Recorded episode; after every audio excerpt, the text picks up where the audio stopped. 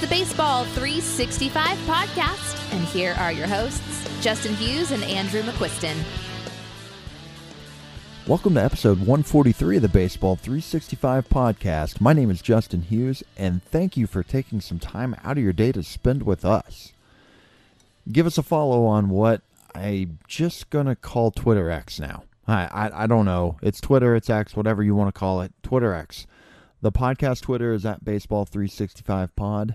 I'm Justin Hughes 365 and Andrew is at AMCQ82.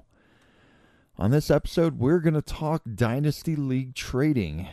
This has been one of my favorite episodes we've done over the years, as I love to break down trades and just talk about trades that have been submitted from members from the group and just trading strategies with Andrew, who is one of the best that I know at trading.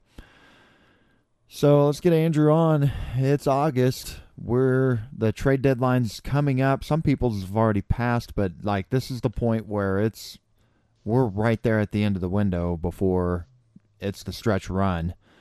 Uh, what advice would you give to teams to start off who are in the race and wanting to add pieces to either get in the money or win a championship?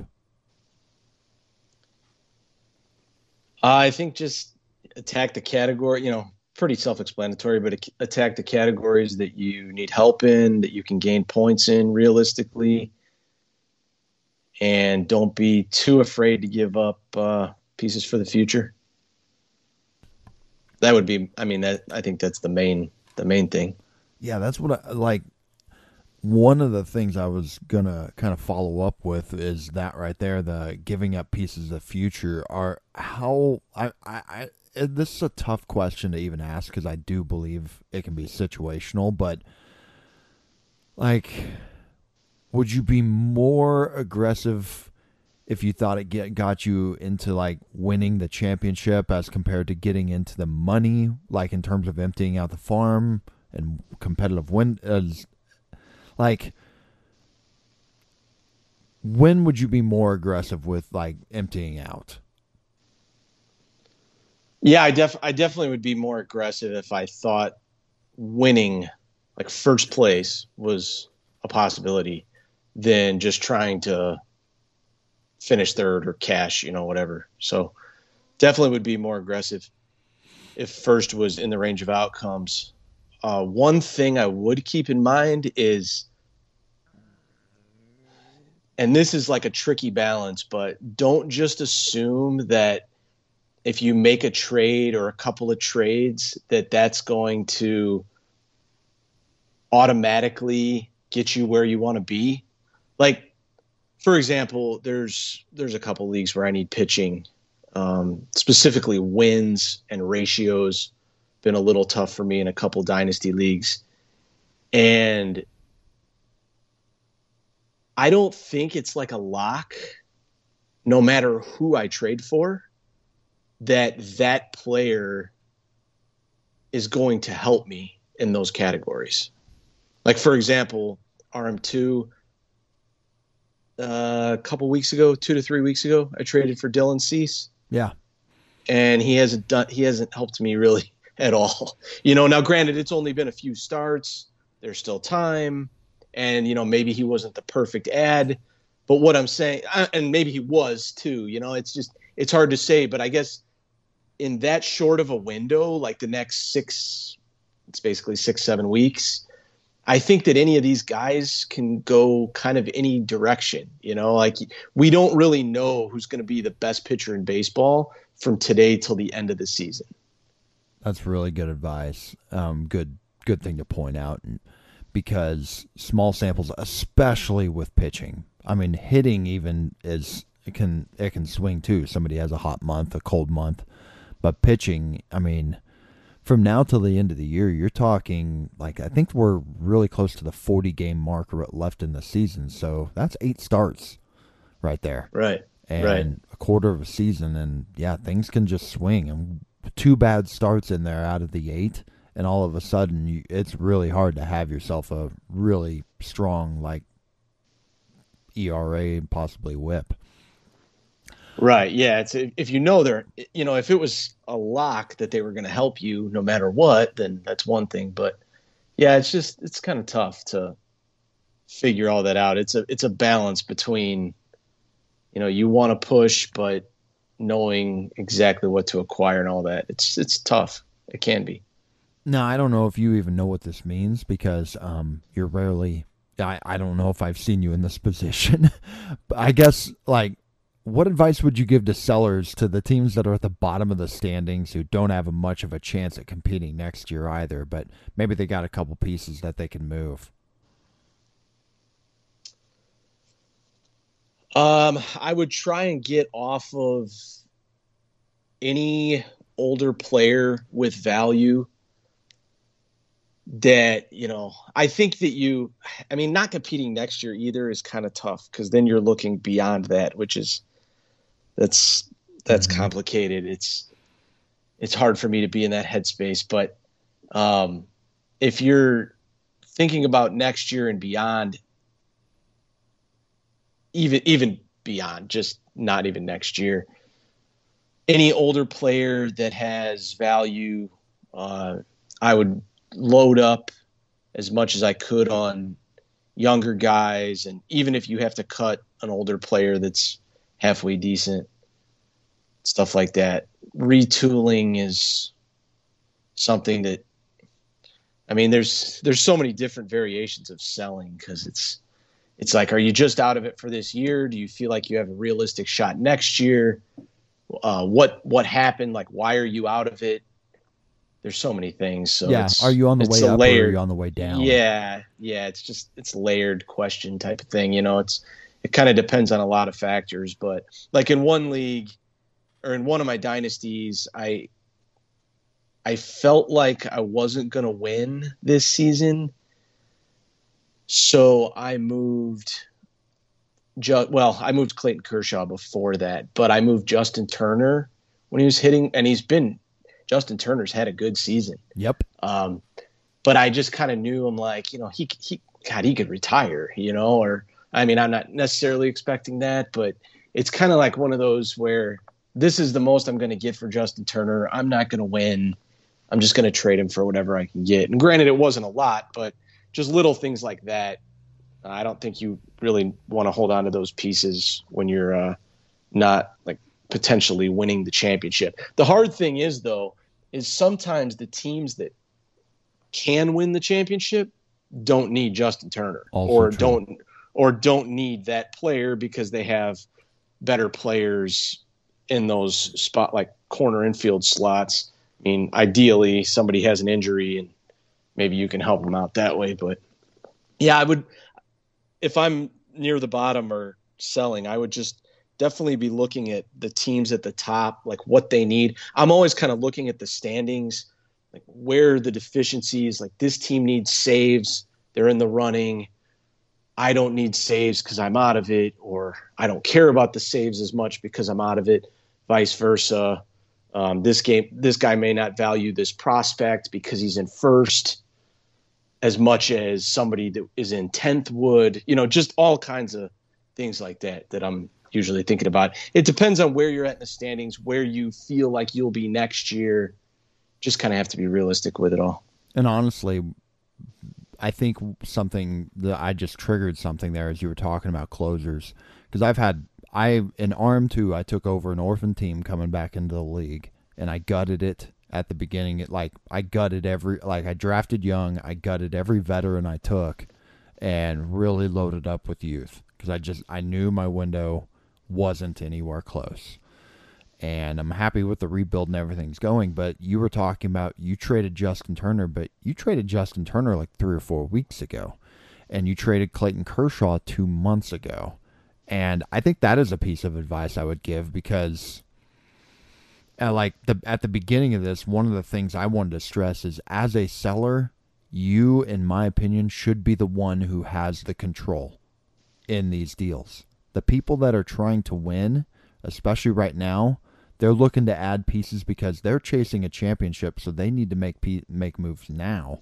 As compared to if you're selling, you're the one holding the assets, and I just I I'm a firm believer in being patient but also making sure you get the best deal you possibly can. And sometimes it doesn't. It even involves not making the deal. unless it's a Justin Yeah. Turner situation where, yeah, that that one you're talking about a 38 year old guy who also next year looks like he's probably only going to be first base eligible as compared to right now where he's first, second, and third. May not be with. I mean, I think I don't. No guarantee. First and with- I think first and third, just first and third. But either way, no, he's first. Right now he's Yeah. got nine. Yeah, yeah, not not second. I'm saying you Right- said first. right now he's first, second, and third. Is he really? Yeah, he's gotten ten games at second base. I, oh I- my gosh, I didn't even realize that. My fault. Yeah, I have him in, in a daily league, so I that's Oh, why okay. I'm certain of that.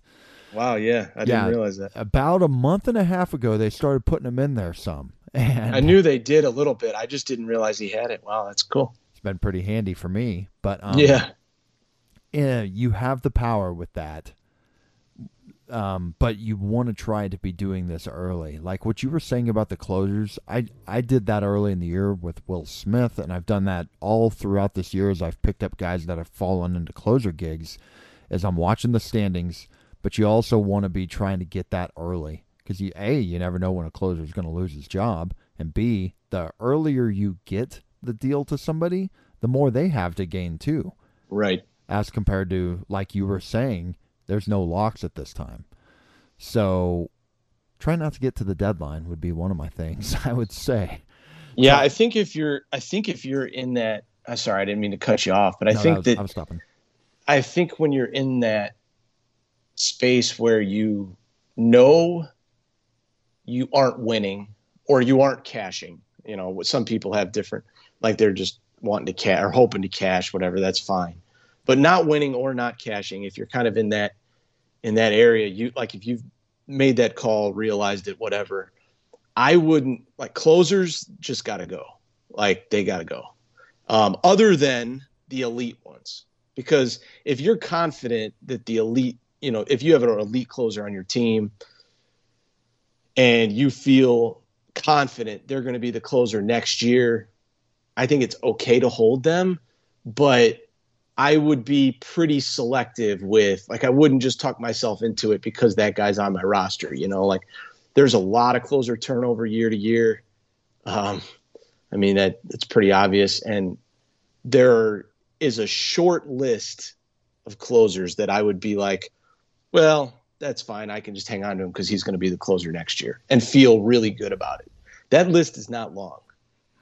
i want to ask you a question that um, this is from rm2 that i had never brought up to you before but uh, i have jordan hicks who right now is closing and when i talked about the when I, uh, two or three weeks ago he was the closer for the cardinals but it was also it was like, well, this guy could get traded at any point and be a setup man, which Jordan Romano's on a on a rehab. I think he was rehabbing on Friday night uh, in AAA or so, I I'm not certain if it was AAA, but he's close. So Jordan Hicks is about to be a setup guy, and and I was asked if I wanted to sell him for cheap just to give to somebody because for like as they worded it, like a a short term closer, like a two week thing. And I could tell the way it was worded and everything. I'm thinking I'm probably getting like a fourth to sixth round pick. And I decided I wasn't really interested in that. And the reason being, I'm like, I don't know if that fourth, sixth round pick's going to do anything for me. And I'd rather just hold on to him just on the off chance that he signs with random team this offseason, gets the closer gig, and then he might be able to get me like a maybe a second round pick next year. What- yeah. I, Does that I make logical sense? yeah. Yeah. I think that's fine. I think there's actually some guys like that where it's probably worth just holding. Yep. Um, I have I have Bryan Abreu in one league where I've kind of been Mm-hmm. thinking that thinking that thinking that way too. You know, like I'll see what happens this off season. I mean, he's obviously an elite reliever or has been this season, and who knows, you know. But So if uh, if if your offers are weak enough, sometimes, like I was saying, it's not a bad idea just to hold. But if you can get yourself a second round pick right now for most of these closers that are, I say second, you know, it could be, uh, uh, or in a package to get something. That's great. Just make sure you're getting a decent return on that because uh, back. yeah, definitely.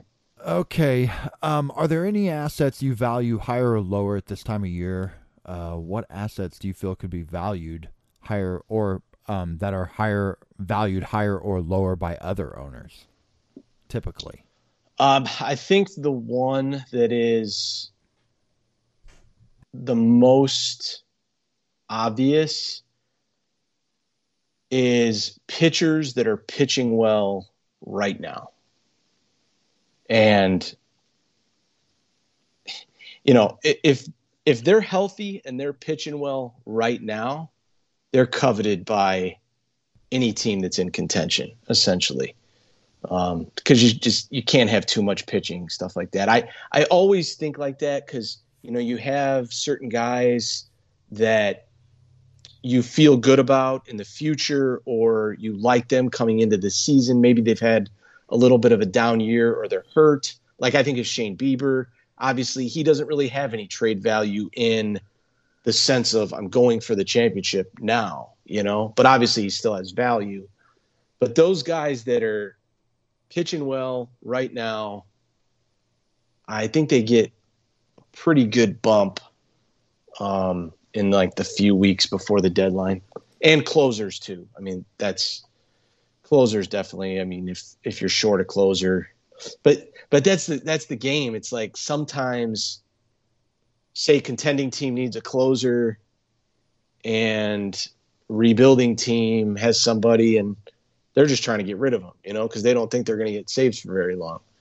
So it it kind of just um, depends what you want to spend and all that. I think it it varies a lot owner to owner too. Like you have to you can't just think like I just because I wouldn't do that or just because he wouldn't do that doesn't it doesn't mean that he won't do it. You know, everybody's different. It's one thing I definitely would preach. Like if I was just talking about this, which I guess I am. So, and yeah, but, yeah, t- it's a big deal we're going to talk about a bunch of trades, and you know we've got a little bit of context. But to your point, I mean, different owners will do different things, and we're going to like go over some examples of different things, and some of them maybe are things we do, and some we, we wouldn't.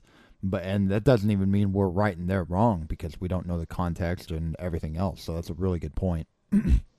um, yeah, pitching was what I was going to bring up, and I was like the owner to owner thing. that This is something that it does get valued higher by some owners just because this is the time of year where you really need pitching for a short term. But on that same note, sometimes you can buy pitching really cheap too because people are trying to sell pitchers. This is actually a really good time where you can catch great deals over the years because pit, teams that are falling out of it, maybe they're trying to get out from under pitchers because you just never know when someone's arm's going to fall off. And sometimes veteran pitchers can be f- grabbed pretty cheap. And like if you can get one below market value, even if you're not competing, sometimes that's not a bad deal to make, depending on the price. Yeah, yeah, definitely. Okay, uh, we have already gone 18 minutes just talking about strategy, so we're going to take a quick break and we're going to come back and start talking about some trades.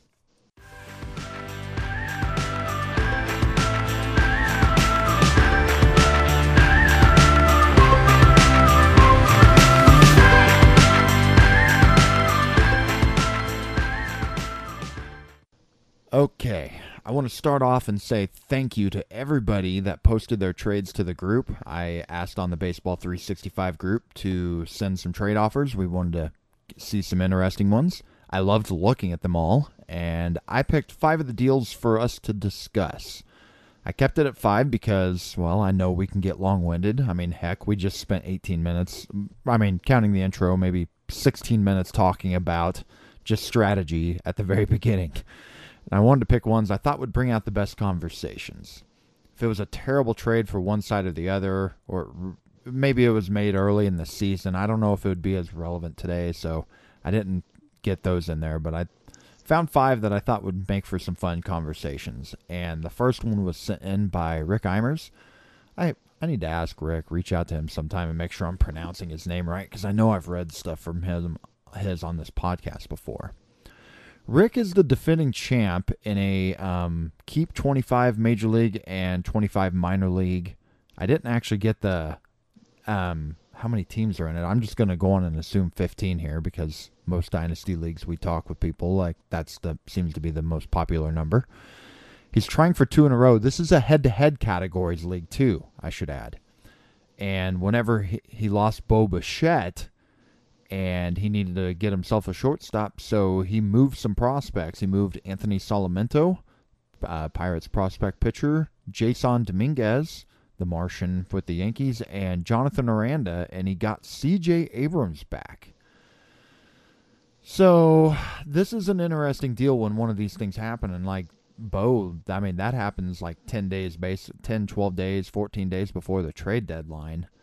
And Abrams has been really good this year. Um, I want to start off. I actually want to talk about this one first because as I was thinking about this, I, I know you and I both love Jasson Dominguez. I think we're both higher on him than a lot. Like when I go out there and look at ranks uh, in general, I think we like him more than most. Like not by a lot, but I think we both have him a little higher. I know you're a big fan, but you know, given the fact that he needed to get a shortstop, he's he's in a race. I I kind of get it getting Abrams, and especially because the like as I was reading this trade again and thinking about it today, I was like, you know, let's say he just needed Abrams for this stretch run, and it helps him get into the money, championship, whatever else, and maybe at at the end of the year, you know, once he's got a healthy Bo Bichette and the season's over, maybe his, his roster's full, he might be able to turn around and trade CJ Abrams and get a pretty similar type deal back. So I really hadn't thought about it. I don't know if I think about it that way enough when I think of it with my teams that are competing about trading prospects and then just turning around and trade the guy that you're using as basically a, a fill in and trying to, you know, reload with that guy. What do you think about that kind of logic and just this trade in general? Yeah, I think it's I think it's sound logic. Um, as far as the trade, I yeah, I like Dominguez. I mean, we've me and you have talked about Dominguez quite a bit, um, but I like Abrams too. So I think the trade's fine, especially if you need a shortstop. Obviously, losing Bo that sucks. So yeah, getting Abrams is nice. And I wouldn't. I like Solometo and Aranda's whatever. I'm not huge on him, but they're not guys that are gonna like swing too much either way if you mm-hmm. need a piece. So it really, to me, it's like about Dominguez and Abrams, and I do think Dominguez could be a better fantasy player than Abrams long term, but I also think Abrams could be better. So, um, and Abrams is obviously doing it right now. So yeah, I think it's I think it's fine. I personally would have probably tried to fill that without trading Jasson Dominguez, but it's not my team. Yeah. And I kind of feel like Abrams is one of those guys that's being slept on a little bit. Like we've talked about him in our groups and stuff that he's doing well, but I I have a feeling like when this offseason hits and people look at those end of season stats that he could start getting even buzzier. Like right now, just oh, looking yeah. at a steamer the rest of the year, if he just does what steamer projects, he's going to finish with 15 homers and 36 stolen bases. And I just, I don't know. I have a feeling that there are a lot of people that are going to wake up whenever they start looking at rankings and looking at like preparing for next year, and they're going to go, wait, this guy went 15 35, and his value is just going to keep going up this offseason. I I just feel like he's going to be one of those that um, jumps up from where he is right now, just yeah, by doing what he's doing. He's been one of the best players in all of fantasy for like the last month, month and a half. So yeah, I I could totally see it. I've been trying to envision exactly where I think he's going to go, and I think it's going to be fairly high. It's still a bad team, so that, that could provide a little bit of a discount, but um, yeah, steals and he's shown some pop. So yeah, Abrams has definitely been good. I I wouldn't regret this too much. I I just like Dominguez. I would have probably tried to find somebody else, like I said, but it's it's fine trade. I hadn't even thought about this till now, but Abrams and Dominguez, you know, I had the first and third pick in the RM2 2020 sub first year player draft, sub draft, and I with those two picks, I picked Abrams and Dominguez. So those are two both two of my former sons.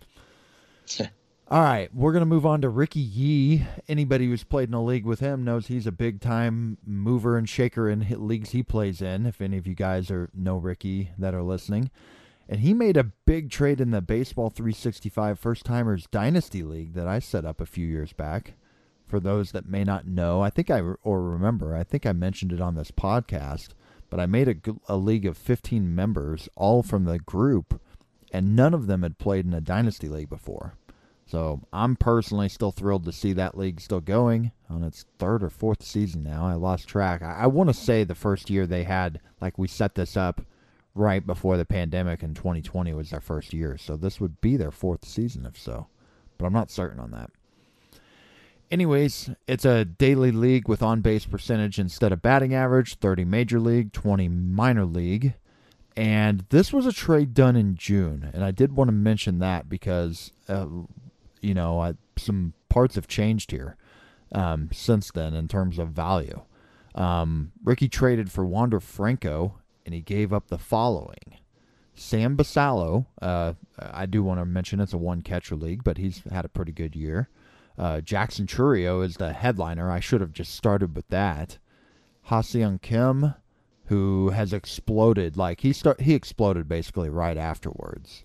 Ricky Tiedemann and Jazz Chisholm and that's he paid all that to get Wander Franco. But I should like even before I go into that, like a month ago, Chourio, you know that was right before the spider attack ball. Tiedemann's out, Kim blows up, and Jazz I think was hurt. And Jazz unfortunately been on on and off a lot. So because Ricky got the best player in this deal, and that's a lot of talent there. But even a month ago, like the pieces did like for the other guy, they look better today than they did a month ago. Which that doesn't like. I want to say that that doesn't make this a bad trade on Ricky's. It might just be one that didn't work out as much, but like five for ones to get a superstar. Are you pro making those type of deals in general? Like if you can pull one of those off, even though like it may like this guy uh, to the to the other guy's credit, I think he got a lot back to at least make it hurt to get that that superstar. So, what are your thoughts on that? Just yeah, um, it it seems like at least in my experience that a lot of people want to be on like in a three for one, four for one, five for one. They want to be the one getting the one instead of the three, four, or five. Uh, Ricky Ricky actually asked me about this the day he did it, and I thought it was. I don't remember my exact response. Obviously, there's it's been a while. There's or there's been a little bit, and there's been a few things change with a few of these guys. But I remember thinking it was a little too much. I, the way it was phrased, I actually thought he was getting the group and mm. giving up Wander. Uh, Wander's great. You know, he's the best player in the trade. So I can't uh, I can't really shit on it too much. Um, I think Jazz and Chourio. I was thinking about this, like looking at this trade. Like if somebody, if I had Wander and somebody offered me Jazz and Chourio, what would I do? And I, I think I'd be thinking. I'm not really positive what I would do. Um, but Jazz obviously has had injury issues and stuff. I my opinion with the stuff that Jazz has dealt with, it's like is not it's not going to go on forever. There's probably going to be one of these years where Jazz pops and has a ridiculous fantasy season because he's just super toolsy and will randomly stay healthy one year. I think that season this trade will hurt, but it's not a it's it's not a bad thing getting Wander Franco, you know. So yeah, I think it's I think it's all right. Man, Kim has just been crazy good. Yeah, you acquired him in know? a deal, and you've been on yeah, the good end of he, that. And he was essentially a throw-in in mine.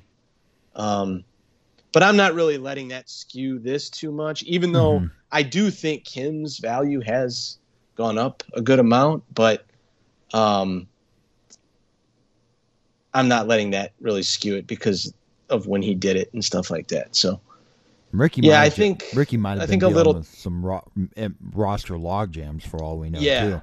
yeah, that's possible. There's there's always things like that that aren't You know, when you look at the trade at face value, it's hard to um, it's hard to know exactly what's going on there. But yeah, I don't think you're ever going to really regret getting Wander Franco. So could potentially be good for both.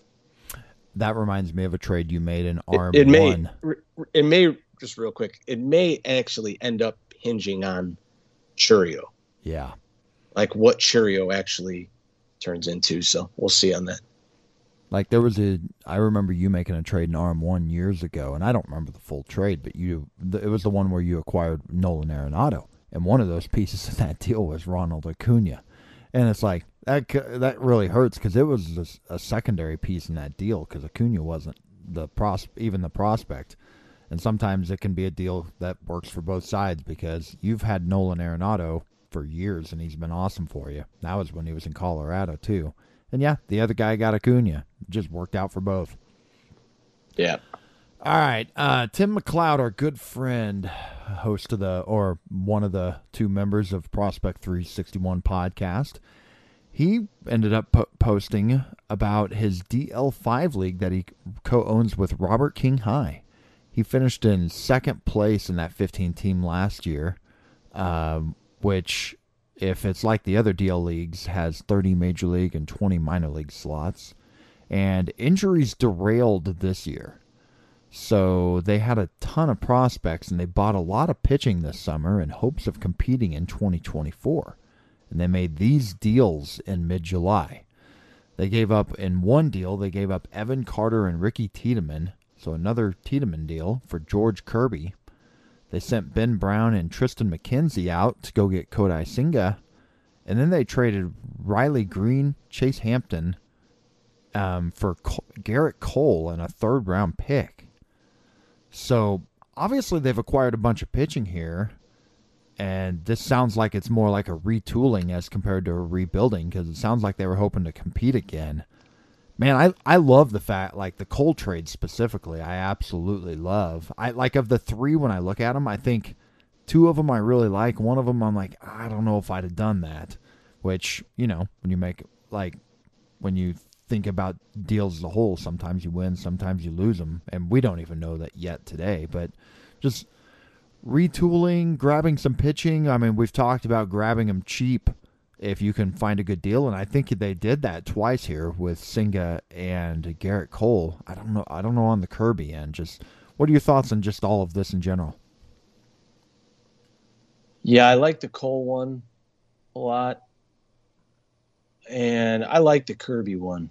The other one, I'm actually kind of less sure on, just because with Senga and McKenzie, I, I just feel like in a year, flip a coin, like I know McKenzie's been hurt this year, but yeah, I'm not as sure on that one. But yeah, I like the Kirby and the Cole one for sure. So you like the Kirby one more than me, which I guess that make if I recall right, you've never been as high on Evan Carter as some others, right? Like I think like would you consider yourself yeah. lower on him than the field? Yeah. Not saying yes. you hate him as a prospect. Yeah. And Tiedemann, Tiedemann, we haven't talked about, and he's had injuries this year, and it may not work out. But I don't know if there's a prospect in the minor leagues that I think has the up, like has as high of an upside as him. I mean, maybe I'm not thinking of somebody right off, and I think that might be why I like it so much. Is he's one of those guys I still look at and think, man, if there was one guy I'd pick to like be an ace in the major leagues, he'd probably still be it. So maybe that's why yeah. I'm cooler. Is I like Carter a little more than you. I think I just might like both prospects, but hmm. man, Kirby's a stud, man. He is. God, so good.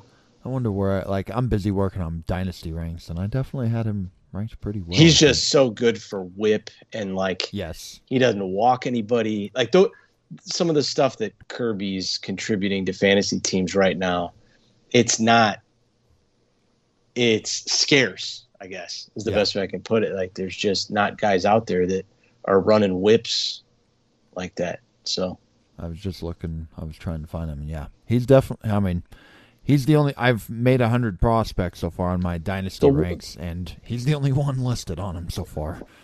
The one thing I'll say is um and I mean this more as a general statement than I do with these trades specifically, but I feel like if you're out of it, you know, like you said, injuries derailed 2023 for this team, bought some pitching, hoping to contend next year. That's fine. And it can be totally fine with these players.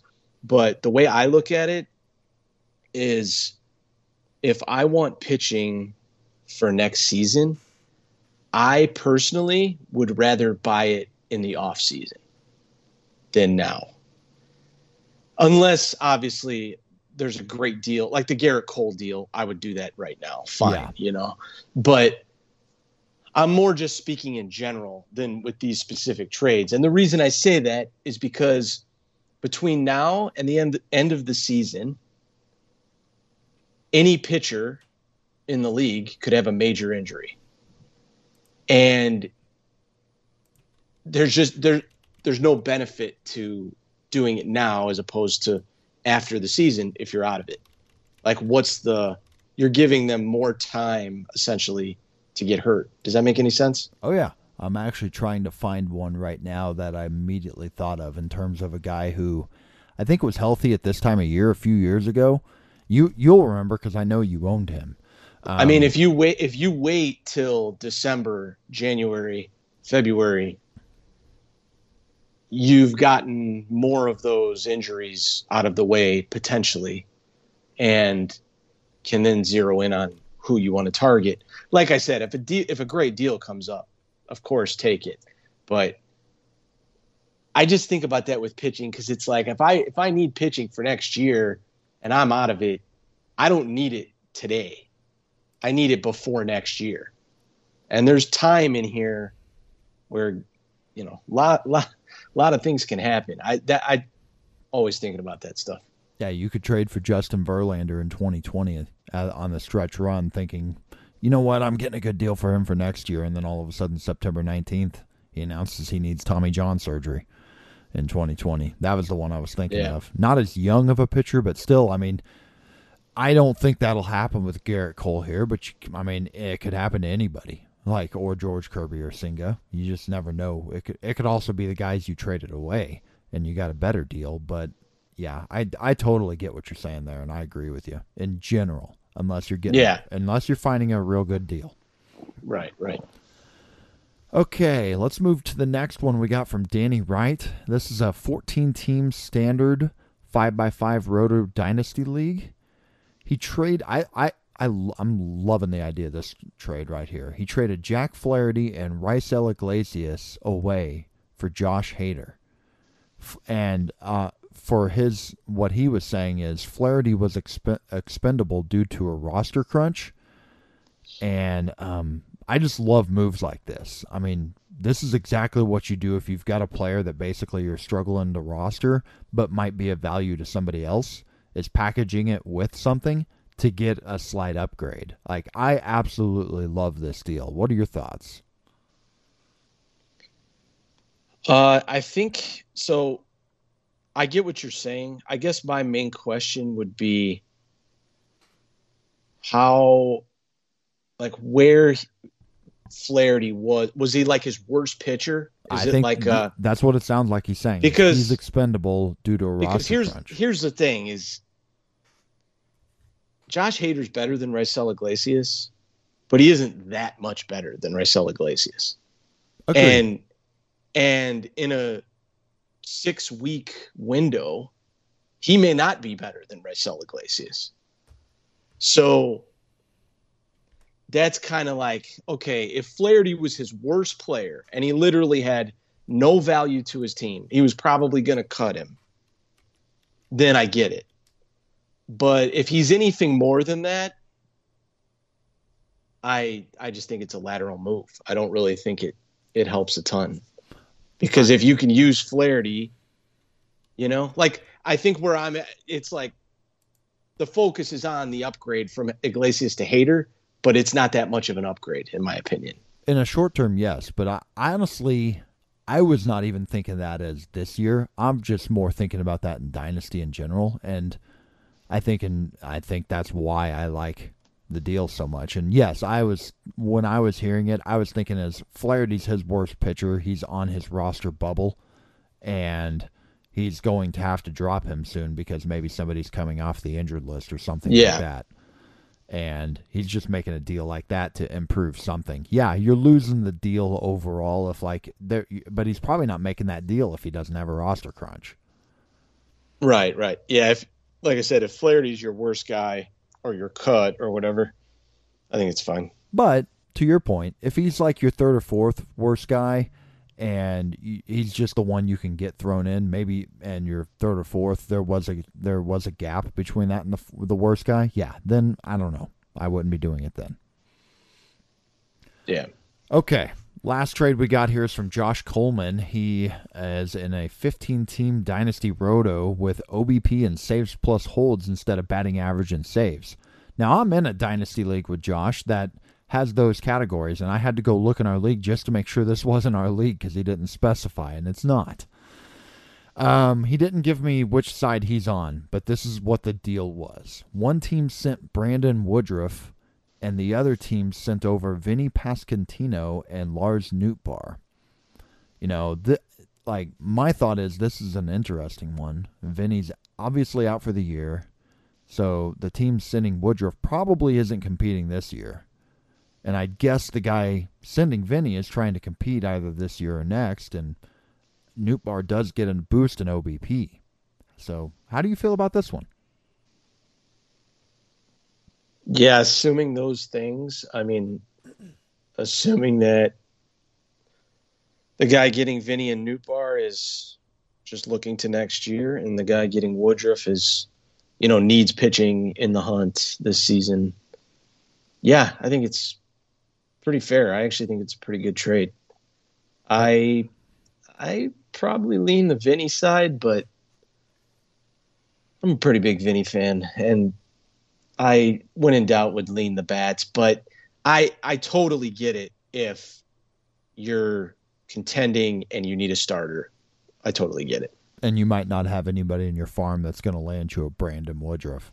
Yeah. So you've got to give up a major league piece. So in that case, you give up the major league piece that's injured that's not helping you now because you're maybe trying to win a championship. I and yeah, I think that's a good that this could be one of those that's a really smart trade by both sides because Brandon Woodruff might get somebody over the hump, get them that extra pitcher they need, and then Vinny Vinny obviously if you're not competing trading for injured players, I'll be talking about that here in a bit again is a like it's a really smart thing if you're not competing to look and see who is competing that has a player that's injured that maybe needs something because you might be able to get an upgrade and I've got an example of that. Actually, I'll just circle in because after we finish this, I was going to ask about any deals you made that to discuss that um like you've got one trade and I've got one. And I'll just kind of circle that kind this lines up with my deal I made in RM2 where all year I've been focusing and trying to look at guys whenever they get hurt. I've been un- I was unsuccessful at trading for Vinny P this year because I was and I was trying, but I did make a deal where I dealt Andres Gimenez and basically re- um, received back Thairo Estrada with the Giants when he got hurt. And um, this is, I mean, I'm a firm believer in if you can find a team that's trying to compete who loses a player to injury, and maybe you have somebody that's 80, 90% you think of that guy, that's an opportunity to try to make a trade because it doesn't matter for you what he, what happens right now. So that guy being hurt really doesn't hurt you at all. And that's a good way to improve your roster. So, you know, that those are the type of deals where you can gain long term while the other guy gains something short term because they can't take they they need the they need to fill that roster slot with somebody. Yeah, yeah. There's, I've heard, I've heard people talk about, or at least one or two people talk about like when somebody gets hurt, especially if it's a long-term injury. Sometimes, right when they get hurt, owners will not want to trade them because they just got hurt and they're Mhm. active. They're actively thinking about it, and then five, six months later, say it's like a Tommy John where it's a long-term thing they've looked at that guy on their roster every day with the cross next to him and they're willing to sell him for you know 40% of you know what they would have when it started i don't know just kind of game theory stuff there, I guess. But yeah, I've I've thought about that. Yeah. So you made a deal, or like I asked you if, or to come up with one deal you've made, and which one did you want to bring up? Yeah, I was just going to bring up the Jose Ramirez trade. I traded uh, in RM1. Was it yesterday or the day before? The last couple days, I traded for Jose Ramirez. I'm currently in sixth place and not going to win the championship this year. Um, it's actually the one that I was talking about, the Justin Turner and the Kershaw. Uh, I noticed that one of the owners had Jose Ramirez on his block. He's in 12th place, so wasn't out of it or was out of it trying to get younger, which I totally get. And I've I look at my team and I think that I'm going to have a good shot next year. I lost Edwin Diaz and Liam Hendriks before the season, basically all my saves. Um, so I have no saves, and if I had saves, I'd be in a completely different spot than I am now. So got a lot of youth, but I kind of just looked at Ramirez on his block, and I was like, man, this isn't something that I would typically do. Obviously, any team could have be happy to have Jose Ramirez, but um, when I'm not going for the championship in that season, I'm not always looking at 30 year old players, you know? But I just knew I'm like, I don't really want these other teams near the top to add him. Obviously, I think Jose Ramirez is going to be a stud next year too. So it's a re- it's almost kind of irrelevant that I'm not going for the championship. I I could probably still cash if my team goes on a heater here the last six seven weeks, but I'm not counting on it. But I felt like it set me up. I gave up. I guess that might be your next question. So I gave up Eloy Jimenez, Walker Buehler, and Gabriel Gonzalez, the um, prospect for Seattle and there was a second round pick swap in there too. But it was essentially the three for one, and um, yeah, I just I just thought it made sense. Kind of wanted off Eloy. Buehler, I'm Buehler. I feel like is the one that could burn me. I, I feel like he's very. It's very hard to know what he's going to be when he comes back. I think he could be anything from an ace to a reliever or not a good starter. No, like I, the yeah the the range of outcomes with him is really wide. He scares me more though than Eloy because I just I feel like I have more of a grasp of what Eloy is right now. Um, but yeah, yeah, I I think it sets me up for next season. Um, could like I said, could potentially push me into the money this season, but I didn't do it for that. I did it as defense against the teams that are already near the top, and um, obviously with hopes it'll help for next year. That is a last point I definitely wanted to discuss was this one because of the fact that even though it may not be your year, or maybe you're even on the rise, but you know that it's not your year to compete, but a superstar gets put out there, but you're maybe you're thinking next year's your shot. That's a good example for sometimes it's not the Uh, it's not a bad idea to pull the trigger to try to land a superstar, especially a superstar bat, just because you get you let the you let maybe the team that's leading the league or one of the top three teams get him, and all of a sudden that's just a bigger hill to climb next year. So right, yeah, I thought that was a that's a great last tip to put out there that I hope some of the people as they're listening to this are thinking, yeah, I, maybe maybe that they're that team that's on the rise that hadn't really thought about that. And one one other one I wanted to bring up if we get time. We got time. Um, and I only think of this just this is like an against the grain type of move that I thought of, but this was actually a few years ago, so this wasn't even um, this season, but there was a point where I was in, I was, it was the first year, I believe it was the first year of RM3, which would have been 2019. Um, and I wasn't, I, I built for year two, I drafted for year two and year three. So I didn't, um, I didn't have, you know, contending team that year. And it got to the deadline and Edwin Diaz was having a horrible year horrible mm. That was that was that year where he was just really bad. I wasn't in contention, and the guy that was in first place had Edwin Diaz on his team. And I looked at his team and I saw he was on his bench because he couldn't use him. I mean, he was just that bad, you know. And I kind of just it clicked. I'm like, I can get this guy for pretty cheap and I've got a closer next season. And I based on Edwin, I have long history with Edwin Diaz going back to when he was a prospect. Like he was my guy for years and still still is in many ways. But I just felt very confident he was going to bounce back. But that guy was trying to win a championship, so it like kind of all came together. I traded for Edwin Diaz at a very very you know discounted price, and he was good after that. So I just think it's good to always be like, don't always just think, oh, I've got to trade for a young player, or oh, I've got to like try and think outside the box a little bit. And like you said, injured players can be good, but don't just do it because they're hurt. Like have a reason. Um, and then struggling players, I think, are good. That especially struggling pitchers, if there's something you see that you think they'll be fine next year or that they can correct, bounce back, etc.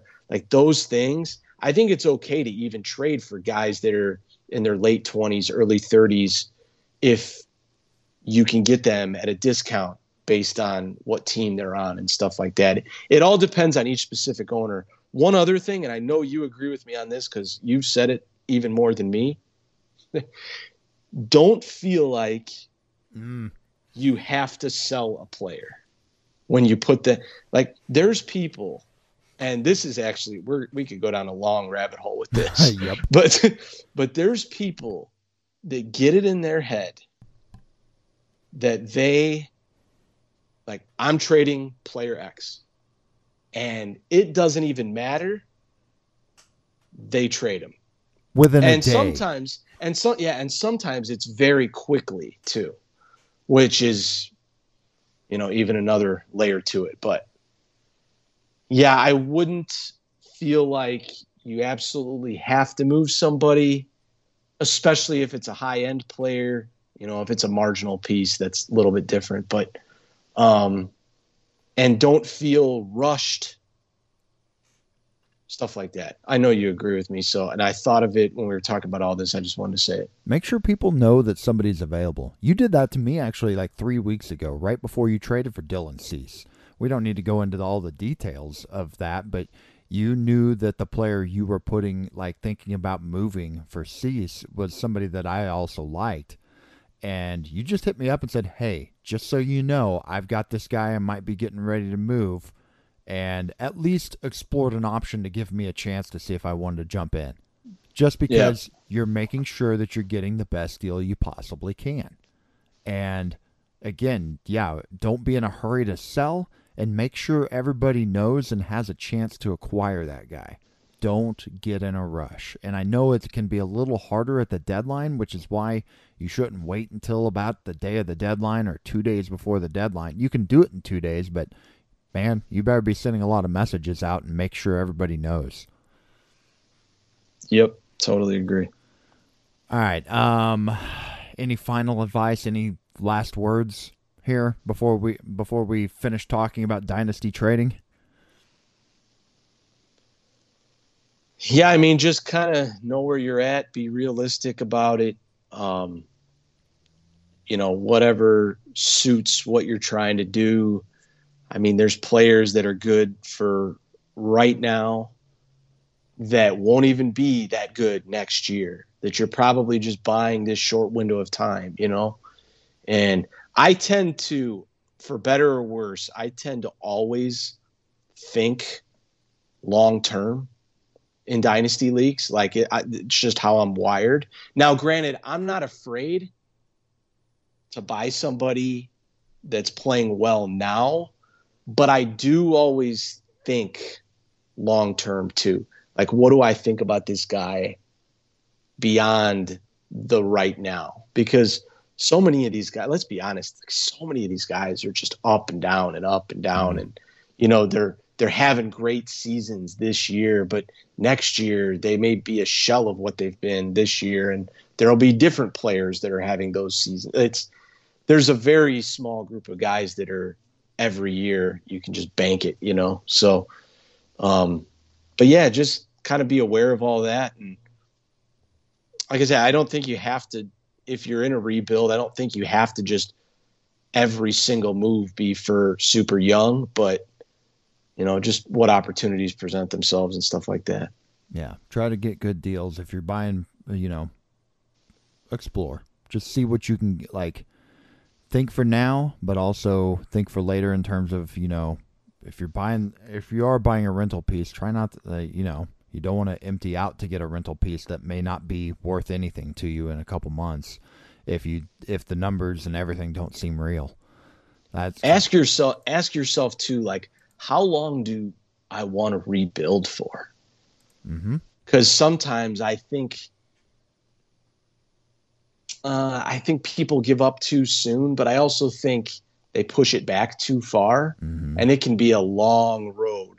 You know, if you if you do that. So yeah, just just things to think about. Yeah, it can be a very long road. I've seen it now as I've been in RM 2 for 6 years. I've seen some teams that had to rebuild and put themselves like they sold everything, went bare bones, and I mean it took them a long time to get themselves back up the standings. It it's a road. Yeah. Um Okay, Andrew, a month ago I thought we'd finish off with this. We were talking about how you were doing in your redraft leagues and we really never got into the dynasty. So I thought before we get out of here, I'd just love to hear like how are you doing in your three dynasty leagues? Tell everybody how you're doing in terms of your competing windows here. Um, in RM1, that was kind of the one I mentioned. Um, I'm in sixth, I believe it is. Uh, probably about 12 points out of the money. Don't know if I'll get there, but have a shot. Um, just no saves, you know. So it's been kind of kind of weird, but I do feel like I've got a pretty good roster for next year. Like a lot of youth, some stable bats. So yeah, you had a lot of injuries um, there with other play, like not just closers, right? Didn't you get handled pretty good um, with other injuries a, or underperforming? I had a few, not I had a few, not as bad as the league we're about to get to, but um, but yeah, just need pitch. I'm going to probably need to buy some pitching in RM1 um, in the off season, but and then RM2, I'm currently in fourth. It's been kind of swinging back and forth. Mostly been in like third to fifth. Um, I still think it's in reach, but man, I tell you, wins are just. Ugh. I know I've vented to you about it so many times, but I can't I can't even tell you. And I, I could go through these leagues and figure it out. But between all of my leagues, redraft dynasty, how many leagues that wins are killing me? It is just and I and I feel like it's almost this contagious type of thing where now I just I notice it and notice it and notice it. And I have you know, like just today, just one example. And this isn't even my RM2 team, but my RM2 team struggling in wins. That's why I bring it up. Aaron Civale, have him on a bunch of teams. Oh, leaves no. the game. Oh no. Leaves, yeah. Leaves leaves the game up three two. Reliever comes in, immediately blows it, and then the Rays score. Yep. To take the lead, you know, and then and this stuff it's just over and oh like I I know it happens to everybody, but I, I look at so many leagues and it's like I've got a five in wins, I got a six in wins, I got relievers blowing the wind, like so many things. So it's just really aggravating. But um, I think I got a shot in RM two. It's going to be tough. There's a few teams at the top, so that's a wild one. We right? shall see. Yeah, it's pretty tight. It's tighter than the standings indicate right now. I feel like there are six teams within 20 points of first place, and honestly, it's been tighter than that as the years oh, yeah. on. Like that right there is a big gap compared to what it's been. There have been times where it was seven teams within 15, 10, 15 points. Yeah, maybe even eight. So it's a, it's quite the race up there. It's gonna be fun. Yeah, and then RM three um, find someone who loves you as much as injuries love my RM3 team. Do you have that I team said, open right now? I said that in the chat the one day because, oh man. Do you have that league brutal. open? I'd love to just uh, read yeah. off your injured list right off. So, right now, it's actually loading up right now, but um, right now it's actually, well, I'll just read off. So, Rowdy Tellez, 20 G1 teamer, 20 teamer. Tw- yeah, yeah. Keep the, yeah, sorry, should have said 20 team OBP. So for anybody who hasn't played 20 team, you can't like there's no one to pick up. You don't like you have to have depth because because and that's the thing. Everybody wants stars, you know, but my God, believe me, you need depth in a twenty teamer. Yes, in a So- 15 team league, Rowdy Tellez and Ji Hwan Bae, the first two guys you listed, aren't really. It's like that sucks, but you're Yeah. not really thinking anything of it. But in 20 teamer, that matters. Right. So Rowdy Tellez, I won't read off the completely irrelevant guys because I actually have a couple on my IL. But Rowdy Tellez, G1 Bay, Bo Bichette, Zach Neto, Mitch Haniger, Mike Trout, and Jesse Winker. And uh Seager, who's missed a lot of time. Mm-hmm. Jord- Jordan, who's missed a lot of time. Um, and I thought there was somebody else, but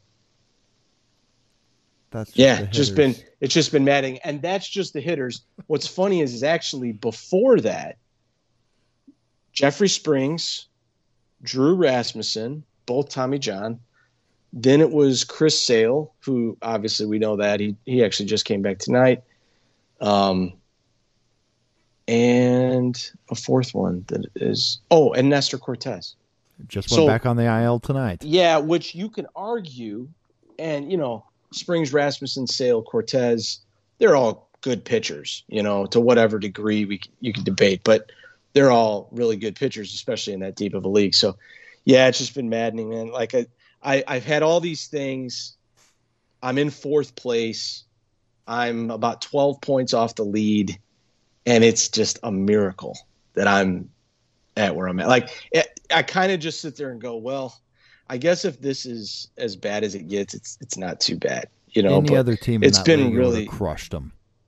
it's been really uh, really frustrating, and I've tried to fill in the gaps as much as I can with like I've made a few little trades. Um, I made I made a couple big trades too, but um, just trying to fill in, you know, for guys, and you want healthy guys, and but you don't, you know, you don't want to overpay. There's just all kinds of different things, but um, and but there does come a point where I kind of just go, man, maybe this just isn't my year. I mean, like all this stuff just piles up, and I don't want to get. I'm not the type that's going to panic because, like, I know my t- I have a good team. Like, I've got youth and depth, and but yeah, it's just been it's just been rough.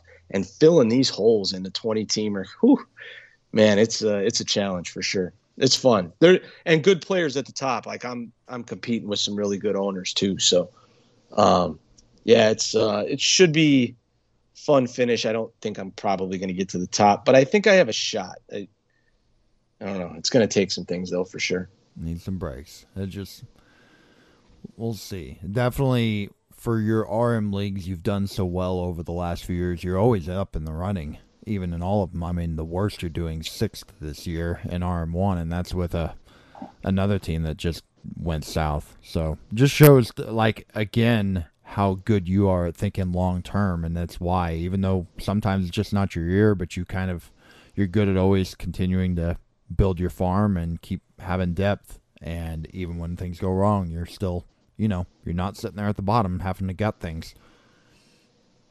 How So- about you? Um, I am on opposite ends in both of my dynasty leagues, and when I say opposite, I mean the exact opposite. I am on First, am, first and last, right? yeah, we'll start with the negative, which I've already mentioned. The orphan draft that I took over when I joined rejoined RM2, I gutted it. I have definitely played the tanking game. Um, What do you What do you got though? Five first rounders. I have yes, I am. I'm excited about the future of this team. Be the uh, Justin Hughes Invitational in that sub draft. I have five first rounders, and then the you know right now I've got the first overall pick, so my second round pick is the 16th overall pick. So I look at it as I have right now I would have six of the first 16 picks in the draft. yeah. And that's, That's with wild. that's with a lot of young talent that I've acquired this year to where I'm excited about this team. It's going to take like I don't expect to be competing next year. I mean, we'll see year after and everything else, but I'm very excited about what I've done with this roster since I took it over. I feel like I've I've I've been turning it. Yeah. So, Yeah, I think you've made I think you've made good moves. Most most of I don't remember every single one, but most of the moves you've made I've thought you did good. So Yeah. There's some of them that I thought I liked at the beginning that I'm like, okay, those don't look so pretty now, but I mean, in the grand scheme of things, you're gonna win and lose some deals. So, Oh, and for I think, Yeah. I think value wise, I got value back in all the ones as I sold. I don't think I ever gave something away for too cheap. So, yeah. And then in the other end was my baseball 365 dynasty league. I took a you when you did your RM3 startups. Whenever I was doing that startup, and I we both had very similar like drafted young, didn't win the first year. Second year, I think you won in 2020. Didn't you win an RM3 in 2020 in the second year, or was it the third year you won? Do you remember? Uh I won in, in RM3. Yes. I won the third year. It Oh, was, wait. uh tw- 2021. Yeah, and that that was the case for me too. Actually, I I didn't win in 2020. I was up there. I think I finished second. And 2021 was when I won my first one. And then whenever I was away from fantasy baseball, Cando was nice enough to take the team and run it for me, and he was able to win last year. And again, third year in a row, I'm sitting. I've got about a 15 point lead right now, and doing real well. It's just, I mean, that team when the startup happened, ev- like everything I did wor- like turned to gold in that startup. And then I had some trades that I didn't expect to turn out as well as they did. Like I, I made good trades, but they just like I think there were a couple of those that just absolutely looked look horrible now in my favor that really I didn't even think were that great of like I thought were good deals but weren't anything great to where yeah, I just I've built a monster in that league.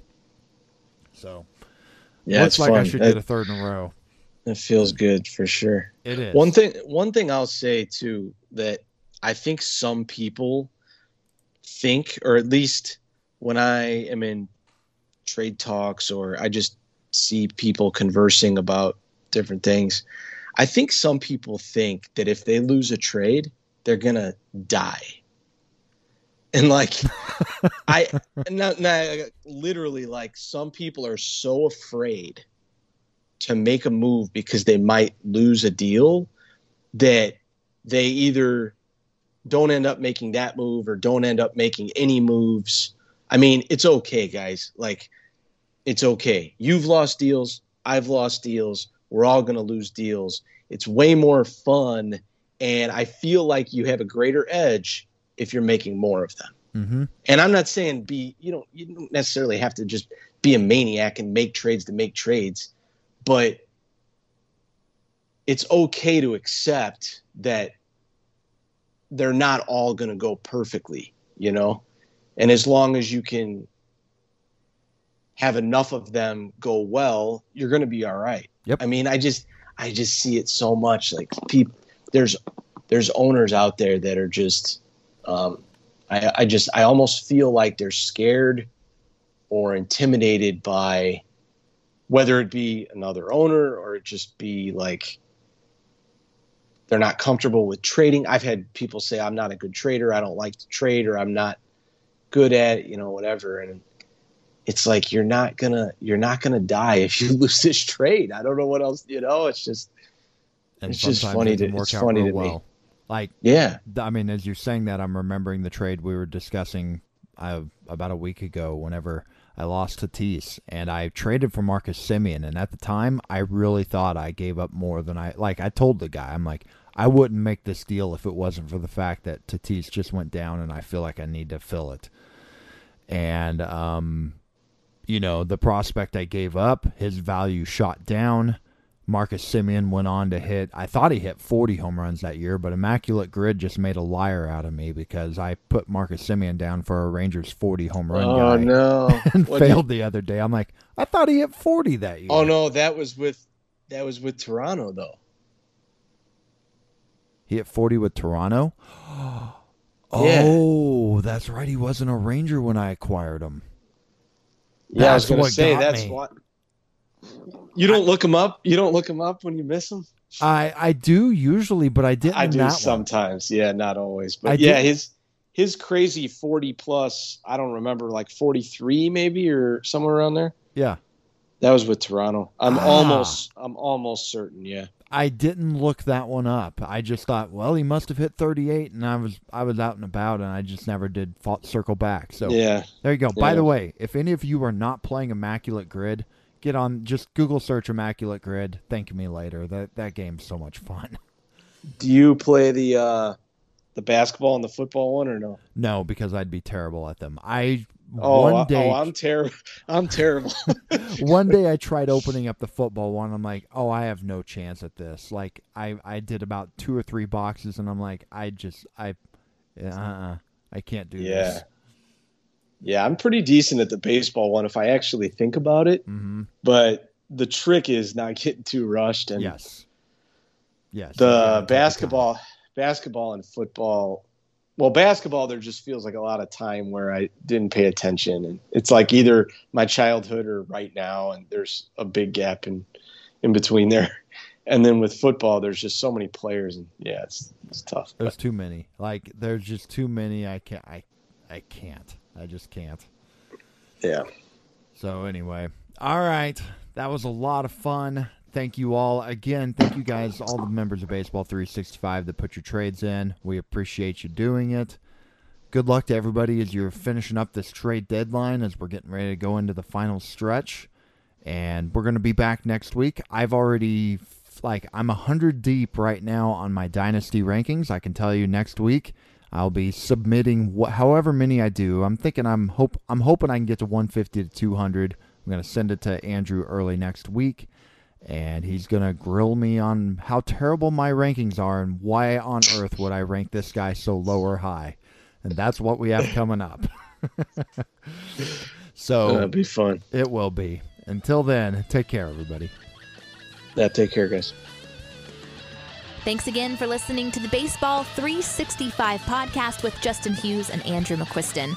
Be sure to check the show notes for all the details on today's episode, along with quick links to Facebook and Twitter. If you have a question, a comment, or a suggestion, we would love to hear from you. You can find us at the Baseball 365 Facebook group or send an email to us, baseball365pod at gmail.com. And if you like the show, take a moment, rate us on iTunes. Once again, please join the Baseball 365 community on Facebook. That's where baseball lives 365 days a year.